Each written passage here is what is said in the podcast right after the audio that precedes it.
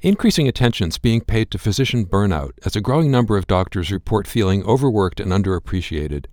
For some, the sense of being overwhelmed may begin in medical school or even earlier, and it may contribute to depression, lead to addiction, and result in suicidal ideation or suicide. But there's a strong stigma in medicine against seeking help for mental illness. I'm Stephen Morrissey, managing editor of the New England Journal of Medicine, and I'm talking with Stuart Slavin, Associate Dean for Curriculum and Professor of Pediatrics at St. Louis University School of Medicine.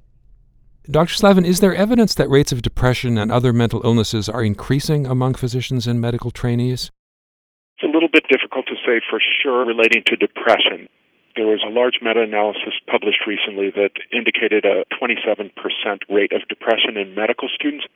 Uh, one thing I do know is that this is a problem that's existed for decades, as far back as 1936. My sense is, though, it's been relatively stable, while burnout for physicians clearly is on the rise.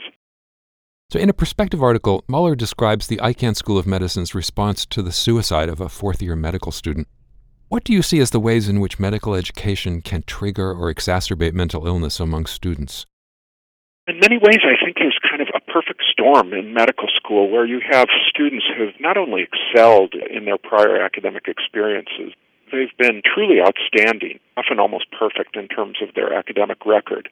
And when you accept them to medical school, by definition, half of them are going to be below average. Many of them, I think, have built their kind of personal identity around academic success. Many suffer from something called maladaptive perfectionism. And we've actually found very high correlations between depression, anxiety, and maladaptive perfectionism. So it's this kind of mindset that they bring in, and then obviously the intense competition where not everybody can be on top.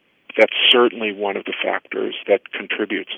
I mean, the others I would just say quickly also are the demands we place on our students are extraordinary. One is just the sheer volume of information that they're expected to learn in the first two years is really daunting. Of course, competition for residency, there's a sense that that has increased as well, and I think that's contributing to this problem. Given all of that, what concrete steps can medical schools take to reduce the burden of mental illness in their students? Is it a question of hiring more counselors, or does it require a complete shift in the way that they address wellness? I think the latter. I think we should be advocating for a complete change. For some time, there's been at least reasonable resources for medical students to seek mental health care, and that's clearly not enough. I believe firmly in a model that we need to help students in a preventive way working on resilient skills because medical school and residency and being a physician is going to be stressful. But what I think we also need to do is look at the environment and see what we can do to reduce the toxicity. Ultimately, I think this is an environmental health problem. When we have medical students coming in with rates of depression of 4 to 5%, and a few months later they're 25 to 30 percent, I think it's pretty clear that it's the environment that's causing the problem. That has to be the primary focus of what we do. In another perspective article, Hill writes about the stigma that he's faced as a physician who's a recovering alcoholic with a history of depression and suicidal ideation. In a field that's dedicated to preventing and treating disease, why do you think physicians with mental illness still feel branded and stigmatized? There's still a sense that this is not a mental illness, I think, on the part of some, but just rather a character flaw, a weakness, somebody who can't handle the stresses.